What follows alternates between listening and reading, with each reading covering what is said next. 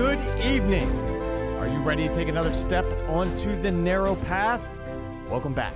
This is a journey to the Narrow Gate podcast. I am your host, George William Pazlowski, and let's go for a walk. Welcome back. Today, a reading from the Holy Gospel according to Matthew, chapter 2, verses 1 through 12. When Jesus was born in Bethlehem of Ju- Judea, in the days of King Herod, behold, Magi from the east arrived in Jerusalem, saying, Where is the newborn King of the Jews? We saw his star at its rising and have come to do him homage. When King Herod heard this, he was greatly troubled, and all Jer- Jerusalem with him.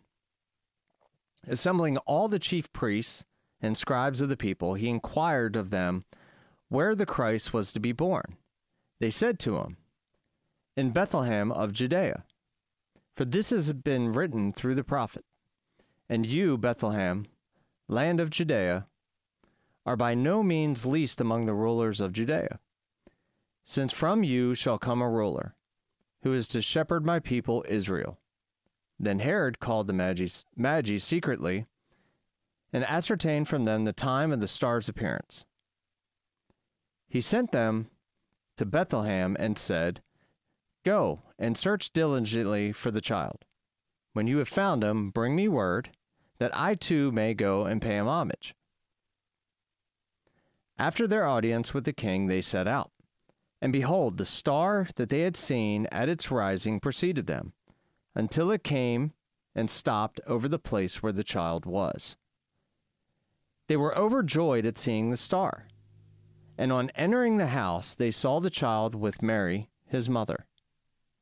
They prostrated themselves and did him homage. Then they opened their treasures and offered him gifts of gold, frankincense, and myrrh. And having been warned in a dream not to return to Herod, they departed for their country by another way. The Gospel of the Lord. Today, we are going to focus on the gifts. And the question I have for you today is what gifts are you offering up to the Lord? Up until a few years ago, I had spent my entire life hiding the greatest gifts within me from the world. And love being the greatest gift of all that I possess. I hid my gifts kind of like a turtle hides in its shell.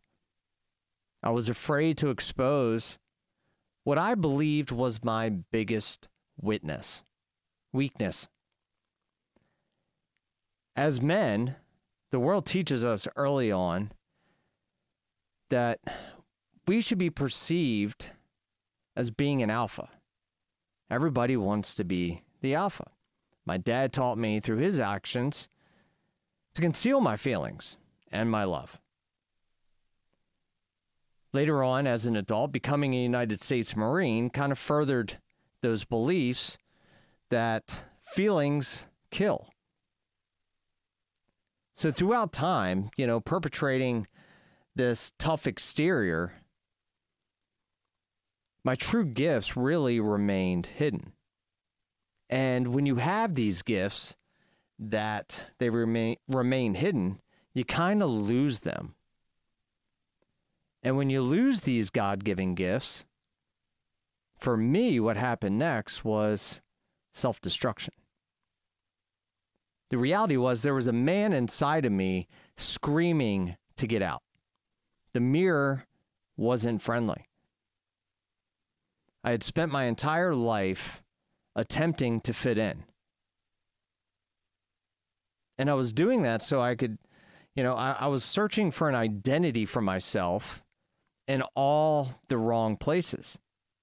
And what I figured out over time is there's no greater disgust than denying your most basic identity, a child of God, and the gifts that reside within you.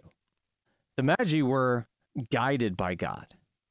They didn't deny their mission or who they were. They were led to Jesus and they were led away from Herod divine guidance because the reality is they stayed true to who they were at the core.